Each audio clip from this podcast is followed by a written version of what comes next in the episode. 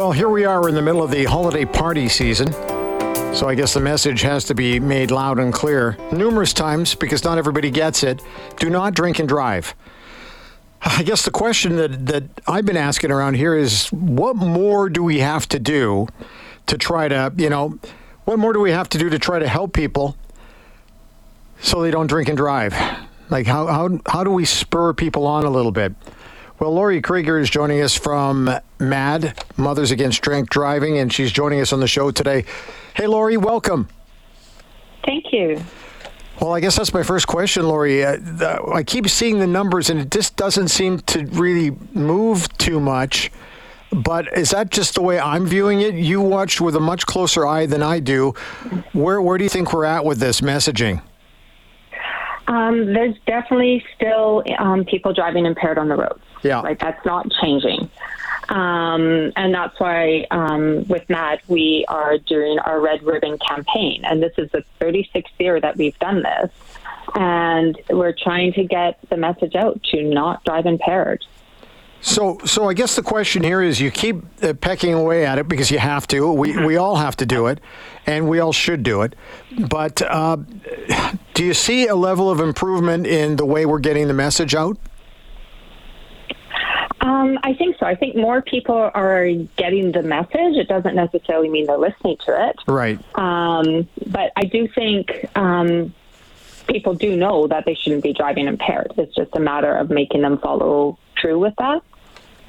Now, the other thing too that uh, that I think is encouraging is that the police are on top of it. Uh, They always are every year, but there's also cutbacks in funding. I, I have you been talking with the police service or anybody at MADD about uh, are we making sure that we're not letting our guard down here?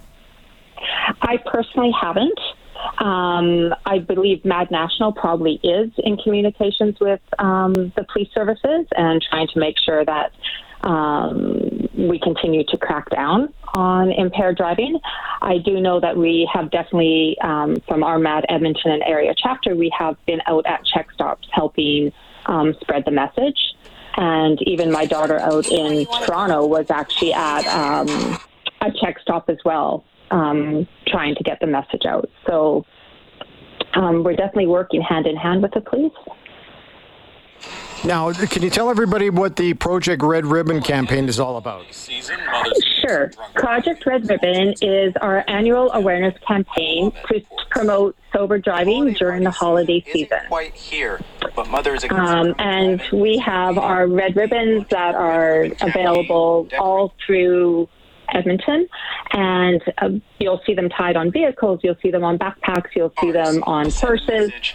And we're really just trying to get it very visible. And the red ribbons indicate that you will um, take the commitment to not drive impaired, and it is also a tribute to um, victims and survivors of impaired driving.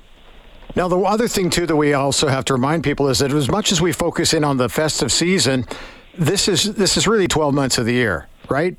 Yes, yes, it is.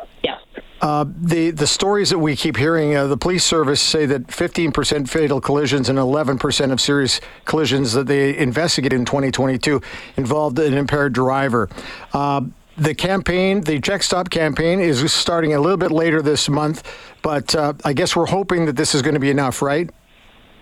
We're hoping. Um, we definitely don't want to see more families um, that need our support. Um, you know, it would be wonderful if eventually MADD doesn't even need to exist because no one drives impaired. Yeah. Um, but until that time, we are definitely going to be here to support all victims and survivors. Hey, Lori, how long has MADD been around? Um, it started out just in the States, and I believe it was in the 80s that um, MADD Canada actually started. I'd have to confirm that. I don't know the exact dates.